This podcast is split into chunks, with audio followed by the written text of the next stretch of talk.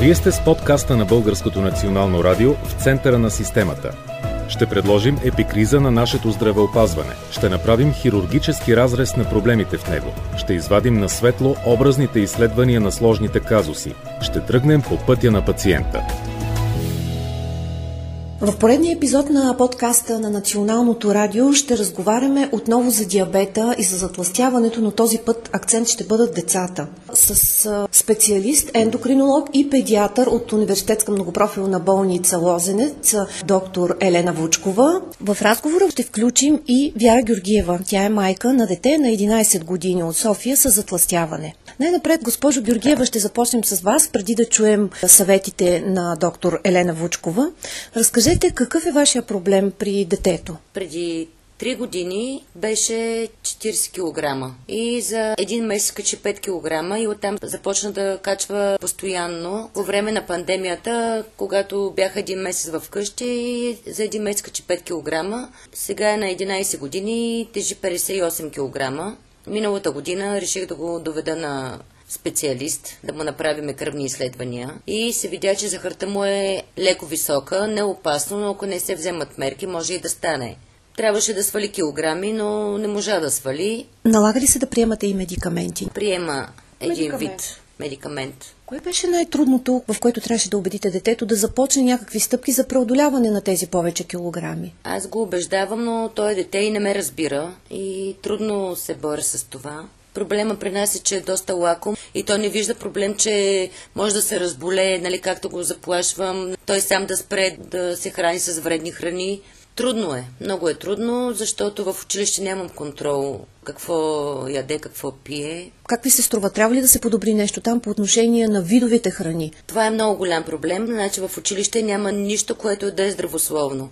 На лавката са само пакетирани храни. Има машина, която е с безалкохолни напитки, с студени чайлове, които са с захар. Нали, това е абсолютно вредно за децата. Няма никъде плодове или нещо здравословно. Има стол, но никой не иска да ходи на този стол, защото кетеринга е в много лошо качество. Студена храна, стара, примерно супа топчета с едно топче. Моето къде яде всичко и не подбира и той не иска да ходи на този стол, защото не му харесва храната, значи не знам на децата, които са по-злояди. Всъщност си купува от а, магазинчетата наоколо? Да, купува си от лавката, чипсове, бомбони, желирани, безалкохолни и няма нещо, което дете, ако иска да е по-здравословно, трябва да седи гладен, нали? Децата не могат да седат гладен да издържат. Това трябва да се подобри. Не може в едно училище да има машина за безалкохолни напитки, за студен чай и енергийни напитки, защото учителите имали нужда. За мен това е много грешно. Трябва да има само вода, ако някой дете има нужда. Или айрян или кисело мляко. Да, точно така. Значи те е безалкохолни, майките и родителите, ако им позволяват, в училище не трябва да бъде. Сега след като ходите вече през специалист, как приема той срещите? При ендокринолог ли ходите? Да, ходим при ендокринолог в болница Лозенец. Много добре приема съветите, докато сме тук. Всичко разбира, но явно това, че му се ядат вредни храни, въглехидрати и захари е по-силно от него, защото след една седмица, след прегледите, започва да не му пука, че килограмите са му повече и заплахи и нищо не го отказва от това. А вкъщи се храните здравословно? В къщи е здравословно, сладкото е забранено да се купува, в къщи няма проблем. Но проблема е с училище. Специалист ендокринолог, какво ви съветва, когато на детето му се яде сладко? С какво го замествате? Нашия специалист а, ни посъветва, когато му се яде нещо много сладко, да е плотно, да не е вечер и да не е, примерно, три портокала, един портокал. И другото, което наистина е много добро, има едно кисело мляко, което много добре отолява жаждата за захар. Започнате ли да спортувате? Да, започнах да го водя на плуване. В училище ходи на баскетбол и се надявам да имаме резултат. А имате ли затластяване в семейството, някаква фамилна обремененост? Не, нямаме. Никой от семейството не е с такъв проблем. Няма с диабет. Роди се абсолютно в а, нормални килограми височина. Какъв съвет бихте дали на родители, които също трябва да обърнат внимание на теглото на децата си? Ако има някакво и леко даже наднормално тегло, да се посъветва с специалист, да се направят изследвания, поне за успокоение. Ако няма проблем, добре. Но ако има проблем да се открие в по-ранна фаза. Темата е важна, доктор Вучкова, да говорим в началото на учебната година. Затластяването отдавна се появи като проблем в нашето общество и ние като развита страна все още имаме доста висок процент на затластели деца, деца с наднормено тегло. Последните години нямаме актуално проучване, но само преди няколко години под ръководството на професор Константинова беше направено едно епидемиологично проучване, което излезе, че почти всяко трето дете в България е или с наднормено тегло и затластяване като възрастовите граници са широки, с пик около малко пред пубертетните и пубертетните ни деца. Момчетата малко повече доминират от момичетата. Факт е, че в България тенденцията не се подобрява. Имаме много деца с проблеми в теглото, някои от които все още не осъзнават проблема. Някои пъти самите семейства не осъзнават проблема. Но добра новина е, че все по-рано семействата търсят помощ идват при нас като специалисти, за да помогнем на децата им. Казвате, някои дори не осъзнават не само децата, но и семействата. Всъщност, очертан ли е пътя на тези деца, за да достигнат до ендокринолога, до диетолога, за да се установи има ли, няма ли проблем? Проблема с наднорменото тегло и затластяването като диагностика не е труден, защото то е практически очевиден. Въпросът е да се потърси специалист. Но тук е мястото вече на семейството, на учителите, на личния лекар, да обърнат внимание на тези деца и да ги насочат при нас като специалисти, защото често в практиката ние откриваме отклонения при децата още в ранната им възраст, още на 7-8 години. И колкото по-навреме се намесим, толкова по-бързо преодоляваме проблема или не достигаме до хронични проблеми. Може ли да се роди дете с затластяване? Може да се роди дете. Децата на майки, например, с неконтролиран диабет, обикновено с много голямо тегло. Обикновено една нормално протекла бременност при майка с нормално тегло не води до проблем, раждат си се нормални деца. Но на майки с отклонения в инсулина и кръвната захар абсолютно е възможно да се роди дете, както им казваме, гиганти с тегла над 4 кг още от раждането. Генетичната предразположеност е тази връзка. Генетичната предразположеност е изключително важна. Ние формираме модела на децата още пренатално, още в развитието им в отробата на майките. И е факт, че моделирането на гените започва още пренатално. Диабет и затластяване при децата за щастие са две съвсем различни диагнози. И тип 1 и тип 2 захарния диабет при децата са много различни, като протичане, като диагностика и за щастие тип 2 много рядко срещаме при деца, но наднорменото тегло и затластяването като последваща стъпка са си преддиабетни състояния. Когато един родител доведе детето при вас в болницата, какво трябва да се направи най-напред? Прегледа е комплексен. Първо ние трябва да оценим доколко детето е с наднормено тегло, затластяване, дали виждаме някои клинични признаци, наречеме на хиперинсулинемия или съмнение за някои генетични синдроми, които също водят до затластяване, интелектуалното развитие на детето, след което преминаваме към разпит на хранителните навици, двигателната активност на тези деца, да видим спрямо възрастта, дали те са нормални, много често храненето е изключително прекомерно, с високо въглехидратна храна, с висок процент на мазнините, с количества, които абсолютно са огромни за тази възраст. И в много случаи децата се хранят с количества по-големи от възрастните им родители. Ние трябва да оценим първо предпоставките за развитието на нормено тегло, Последствие вече да направим при нужда определени изследвания, с които да видим дали имаме подлежащ ендокринен проблем, който може да предшества и всъщност да предизвиква затластяването, или, иначе казано, прехранването, системното прехранване и липсата на добра двигателна активност да доведат до ендокринни нарушения. Вие в началото казахте, има няколко вида затластяване. Кои са те? Ние ги степенуваме най-общо. Няма разлика. То е както при възрастни. Имаме степени на така нареченото нормално тегло, наднормено тегло и вече затластяване, които делим на първа, втора и тежките вече трета степен затластяване. Така че в зависимост от боди маси индекса, едни отношения, на които ние мерим талия спрямо ръст на децата и оценяваме тези отклонения, поставят децата в дадена категория спрямо теглото им. Имали сме и фантастични цифри от порядъка на 40 боди мас индекс буквално кръгли дечица. Каква е най-честата патология на децата, които преглеждате тук? Първо зависи каква възраст е детето. Много често малките деца нямат кой знае какви отклонения и в изследванията си, защото самата възраст до някъде е протективен фактор, защото са малки, защото все още няма хормонална активност в тялото, защото обикновено малката възраст все пак са по-двигателно активни тези деца и защото за щастие се хранят детски градини и на места, на които менютата са фиксирани и са добри. Детските кухни. Детските кухни, детските градини. А, ако децата се хранят в а, целодневно място, където менюто е определено, рядко ще отидем в наднормени грамадни количества хранене. Плюс двигателната активност обикновено е добре нагласена. Но вече по-големите деца, особено ученическата възраст, където имаме един така по-системен застой на място, хранене, което не винаги е стол, а много често се носи, купува се от разни магазинчета, лавки, родителите не винаги им слагат домашна храна, децата търсят отвън едни бързи въглехидратни храни, както ние им казваме junk food и много често средствата, с които те разполагат като пари, купуват бомбони, вафли, дюнери и всъщност децата не осъзнават колко много храна изяждат. Генетичната предразположеност или лошото хранене довежда по-често до затластяване? Отново отговор е комплексно. Като дойде семейство, на което самите родители с наднормено тегло е затластяване или самите те имат вече хиперинсулинемия или захарен диабет, това дете унаследява предразположеност за развитие на такива метаболитни отклонения.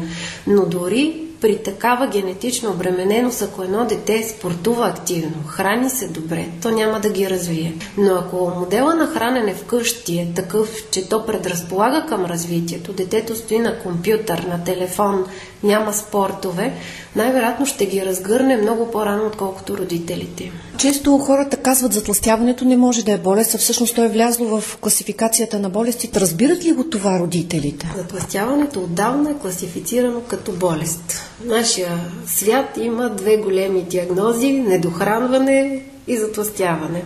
Едни страни гладуват, при други има прехранване. Така че затластяването отдавна е оценено като отделна болестна единица и практически, лично мнение, това е интелигентно състояние, защото при децата то може да отмине, да изчезне, да се справим с него. Има заболявания, които не отминават, не изчезват и нямаме никаква опция, освен да лекуваме, оперираме и така нататък. Но при затластяването имаме възможност да го махнем. След като се направят тези изследвания се установи вида затластяване, какво следва след това? Много е важно детето и семейството да пожелаят да променят някои навици, защото много често ние намираме грешки. Ако семейството пожелая и детето се мотивира, то самото иска, защото те се оглеждат. Връзниците им са много жестоки някой път. Ако те пожелаят и ни послушат, най-често ние действаме комплексно, т.е. лекар, ендокринолог изследва търси има ли причини, намира, да речем, някакви заболявания, състояния, които при нужда лекуваме със съответните медикаменти, но насочваме детето за диетична консултация. Това може да стане със съвет от самия ендокринолог или при нужда да се включат диетолозите с изготвяне на определени менюта, спрямо вкусови предпочитания или, да речем, придружаващи заболявания на детето, които налагат определени а, хранителни режими. Задължително ни е спорта при децата. Моето лично мнение е колкото повече, толкова по-добре. Нашето детство на нас, възрастните, преминаваше навън, на улиците, на спортове, които бяха абсолютно безплатни за всички и децата спортуваха.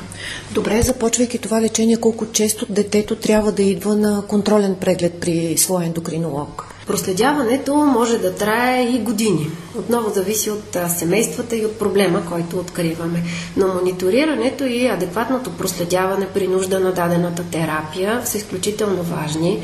Децата си ги викаме, както се казва, през определени периоди, през 3 месеца, някакъв период, в който те могат да променят някои от навиците си или обратното, ако не се справят, ние да сме зад гърба им и да помагаме ако нещо не е както трябва.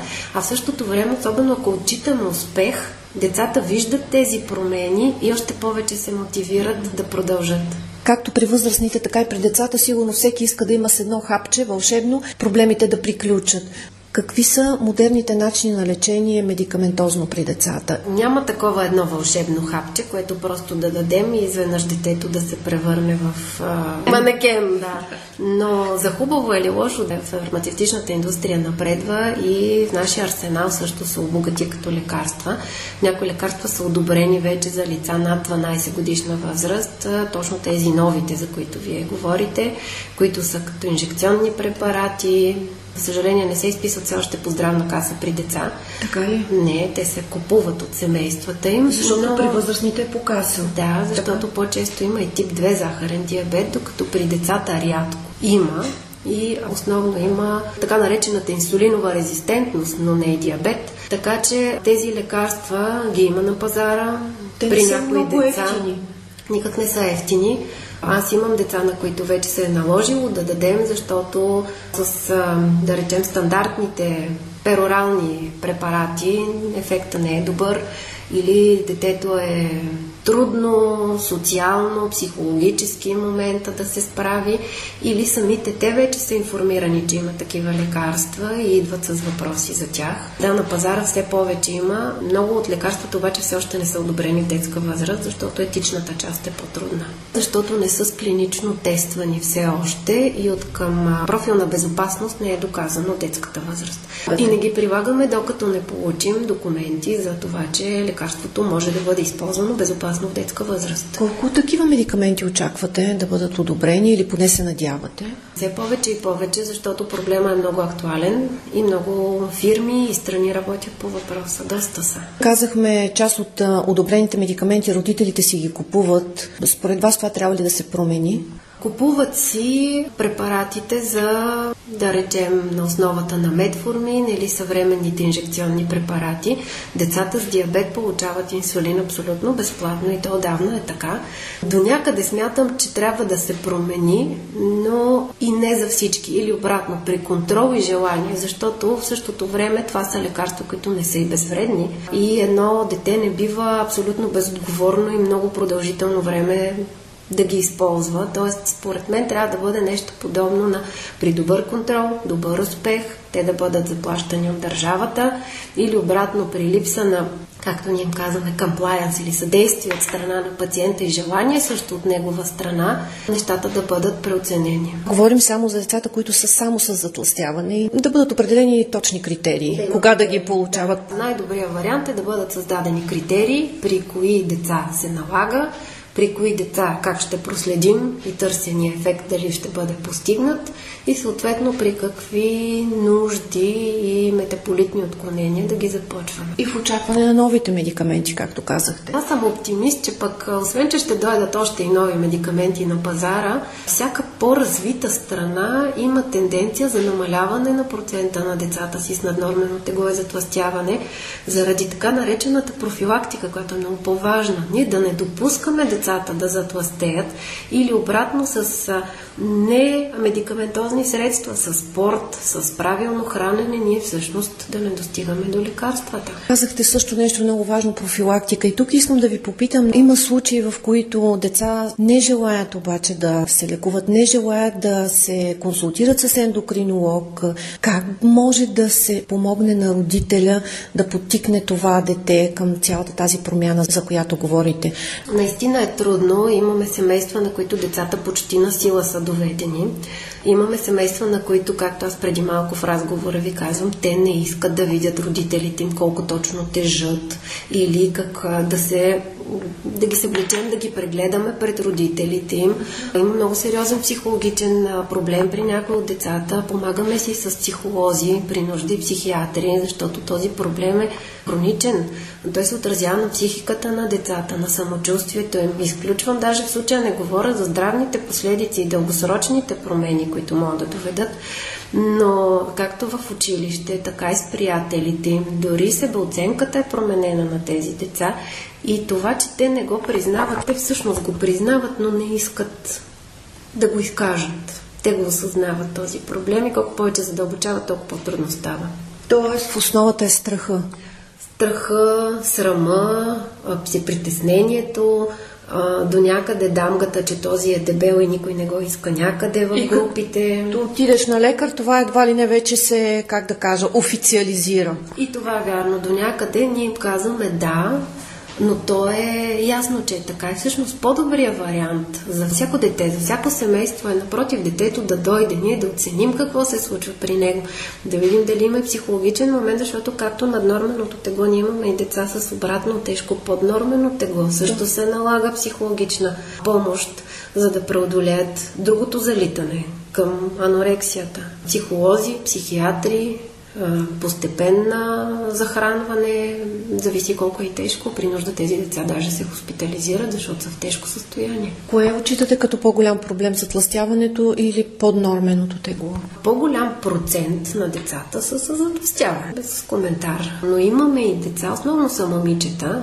тук там е, за съжаление, и момчета, Проблема при другата крайност е, че то може да бъде живото застрашаващо и спешно. За щастие, поне затластяването не е чак спешна диагноза. И постепенно можем да се справим с нея, както и с едното и с другото. Родителите, те как да подходят към своето дете? Според мен първо трябва да започнат като поговорят помежду си. Най-спокойно и обсъдят нещата в дома си. След което да видят това дете дали то усеща нещата, дали има нужда. Но много важно е семейството да оцени, че има проблем, защото пак казвам, има семейства, които идват и казват, ми то си е едричко, нали? То няма проблем. То не е точно така. Ние също сме си едри. Не е точно така. Така че първо да започне разговора в семейството. И то по спокоен начин, без упреци, без а, това ти си, ти си, напротив, всичко започва от ранна възраст, много често с грешки, които не са осъзнати като допускани.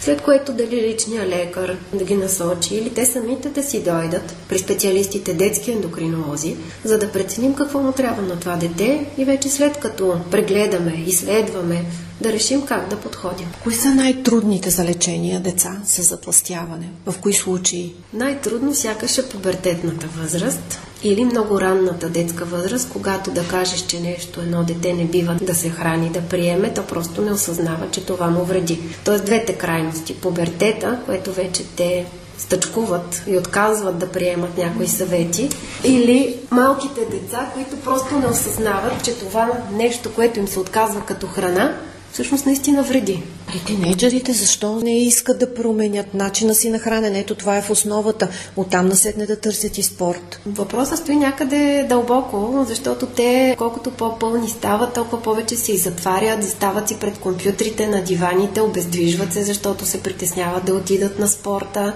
Много по-лесно и много промени настъпват тялото, когато липсва движение. Те имат по-голям апетит, търсят приемат още повече храна и наистина момента да приемат че е хубаво да им помогне. А с какъв спорт би било добре да се започне? Казвате, страмуват се дори. Най-вероятно няма да влязат в фитнес залата. Фитнес залата или басейните, където трябва да са по-бански. Така в някои случаи е трудно, макар че е много относително. Но какъвто и да е спорт, дори ходене, дори бързо ходене, дори а, каквото и да е, да има едно движение. Оттам нататък каквото детето обича да прави. Идеята е да спортува нещо, което е редовно, системно го натоварва и му харесва за да бъде продължително. А смятате ли, че обществото, училището има изградено отношение към проблема за тластяване у нас? Сега се работи, как да кажа, малко кампанийно и на програми. И това е вярно. При нас в училище ни строяваха всяка година, всички ни мереха, теглеха и така нататък. И като цяло наистина беше много по-малък проблем. Детските градини, за щастие, в ранната детска възраст по-рядко имаме наистина така тежки отклонения. На училищната възраст, дали часовете по физическо, дали допълнителни активности при тези деца, дали по междутъците между часовете нещо да занесе, седи по цял ден часове наред. Аз Моите деца също, те са и на занималния. Това е цял ден в училище и те имат едни периоди в обяда си, след това, да речем, по-малките в занималнията, големите нямат занималния, в които ако свършат нещата, те могат и да излязат и времето позволява, което е много добре да ги пуснат да, да поиграят тези деца. Или сутрин да се започне с една лека двигателна активност, да се раздвижат. В същото време наистина да има контрол на това каква храна се внася, какво яде едно дете в училище, защото като подхваням нещата от рано, то просто не се разгръща. В университетска болница Лозенец се организират и безплатни прегледи за измерване на кръвната захар. Основната ви цел е да хванете рано и диабет и затластяване или каква е целта? Измерването на кръвната захар може да бъде изследване на гладно, когато търсим отклонения в стойностите на кръвната захар или съвсем така наречената случайна кръвна захар при деца, независимо от хранителния прием и часовете, да хванем отклонения в кръвната захар, защото има определени критерии на кръвната захар, по които ние поставяме дадените диагнози. Има ли интерес? Няма неползотворна профилактика всяка една страна, която инвестира в профилактиката, всъщност спестява средства на държавата и на пациентите си. Защото, както казах, проблема с наднорменото тегло и затластяването в повечето случаи е очевиден. Отклонението вече в кръвната захар и хроничните последствия, до които може да доведе това, е редно да бъдат инструментално изследвани и децата да бъдат насочени към лекар. Нека да завършим с това. Затластяването при децата може да бъде преодоляно. Срещата с лекар, с ендокринолог, с личния лекар най в началото е силно наложителна и съвета към родителите да говорят с децата си, когато видят проблем в тяхното тегло. Малко като позитивно заключение. В много случаи децата осъзнават и знаят коя храна е полезна, вредна и дори те в някои случаи казват на родителите си, че това не е добре.